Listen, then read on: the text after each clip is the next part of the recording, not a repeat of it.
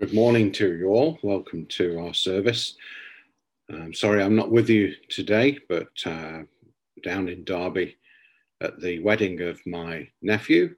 Uh, but by this time, time you see this, I'll be on my way back, back up to Glasgow. I'd like us to look this morning at Psalm 61, just the first four verses of Psalm 61. I'll be reading from the New King James Version. David writes, Hear my cry, O God, attend to my prayer. From the end of the earth I will cry to you. When my heart is overwhelmed, lead me to the rock that is higher than I. For you have been a shelter for me, a strong tower from the enemy. I will abide in your tabernacle forever. I will trust in the shelter of your wings. This is a very moving psalm uh, Psalm of David and its time of great personal tragedy, as well as a national one for Jerusalem and Israel. Uh, personal tragedy, and the, the word he uses in the verse one, hear my cry, it's written more or less like that in all our versions of the Bible, uh, but it's a little bit understated because what he's actually doing is wailing his cry to God. He's in such a, a desperate state. It's a roar that comes from him, one of extreme emotion. He's desolate because of what has taken place. And we find what has taken place in 2 Samuel chapter 15. And this is the revolt of David's son, Absalom. Absalom was a, a great favorite of David, uh, an extremely good looking young man by all accounts. And it's told there in 2 Samuel that Absalom stole the hearts of the people of Jerusalem, the people of Israel, from David. And he led a revolt against the kingship of David and wanted to become king himself and then pronounced himself to be king as well. The curious thing is that David leaves Jerusalem, the city. Jerusalem is a walled city. And yet David didn't see it as being secure, somewhere that he could defend, somewhere that all the people could come to, and he would be able to fend off the revolt of Absalom there in that walled city, uh, almost impregnable. But of course, the city had been taken before, and Absalom had grown up in that city and knew it very well, and perhaps knew ways of getting into the city, invading it, and taking it over. So Absalom takes Jerusalem. David leaves, and Absalom comes in victorious. It's a wonderful thing that David still loves Absalom. One of the other reasons he didn't want to fight was so that Absalom would not be killed. David loves him. He's his son. He's not his only son, but he is his son and he loves him and he doesn't want to see him destroyed. So here you have in the heart of this king great love for his son. And what we find in this psalm is that he prays. He cries to God, he wails to God, and he says, Attend to my prayer. From the end of the earth, I will cry to you. That shows us the extent of David's predicament, his concern is from the ends of the earth, or not literally, but that's how he feels. He's come to the end of the world, the end of his world, and he cries out to God. We find that his heart is overwhelmed, is in such distress, and he asks the Lord to lead him to the rock that is higher than I. David's true shelter and his true refuge is in that rock that is higher than himself. And we might ask, what is that rock? What is that rock that is more secure than the city of Jerusalem?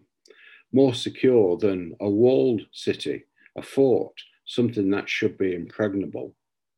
Well, we know that that rock that he's wanting to go to and to seek shelter is God. The Lord is his rock. And it's a, a term that is used several times in the Old Testament, how the Lord is a rock. And David goes up, goes on, for you have been a shelter to me, a strong tower from the enemy. So going from a stronghold like Jerusalem to something that is much stronger, and that is the presence of God, the love of God. It's so much stronger. It's beyond comparison, really, with the city of Jerusalem. He's going to the one who is almighty, much mightier than himself.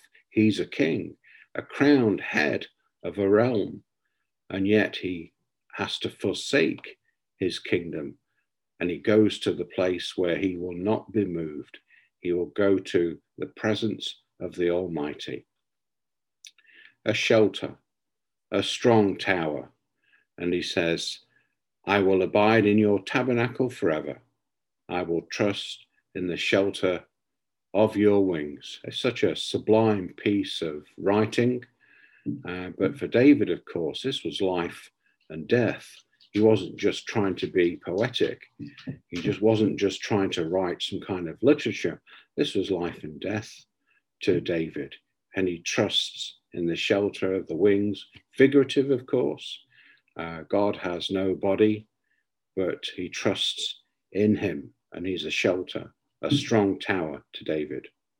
Well, Paul tells us in 1 Corinthians chapter 10 uh, about something in the Old Testament that happened where Moses struck a rock in the wilderness, and out of that rock came water, saving the lives of those children who were wandering in the desert. The, the Lord gave them water through the striking of a rock. And Paul tells us that that rock is Christ. And it's true to say, isn't it, that Christ was struck at Calvary so that we may be saved, so that we might have life. That rock was struck in the wilderness. Our Lord Jesus was struck, stricken on the cross, forsaken, it would seem, even by his father. Moses struck that rock and life came from it. The Lord struck that rock, his son, and we have life through what he has done on Calvary so that we can turn to him where we're, when we're in desolation, and we are in desolation through our sin. Our sin is grievous to a holy God, and we need that dealt with, and it's dealt with at Calvary. Our heart is overwhelmed. We don't know what to do about our sin and our wickedness before a holy God, but the Lord has dealt with it. His Son was struck on Calvary so that we can be led to the rock of our salvation, which is stronger than I am, it's stronger than you are, it's stronger than death and leads to eternal life. And He is our shelter. We rest under Him. He is our strong tower against the enemy, the devil. And we can abide in His tabernacle forever. That's what we look forward to as Christians. We look forward to being with Him for all eternity. And we trust in the shelter of the cross. We're covered by the blood of the Lord Jesus Christ that was shed there. And our sins cannot touch us anymore. The devil cannot touch us because we are in Christ and he is in us. And we have gone to that rock, which is greater than I, which is greater than you, the rock of our Lord Jesus Christ, the rock provided for by a loving Father for his wayward sons. And in that rock, in that Lord Jesus Christ, we have salvation. So perhaps this morning you can think upon those things. Think about David's predicament and what he had to do, where he had to go, go to his God. And maybe you can consider your own self to see if that you are sheltering under the wings of the Almighty, to see if you have had your burdens dealt with at Calvary's cross, and you have eternal life, and you'll be with Him in heaven. May God bless you, and uh, hope you enjoy the rest of the service. Thank you very much.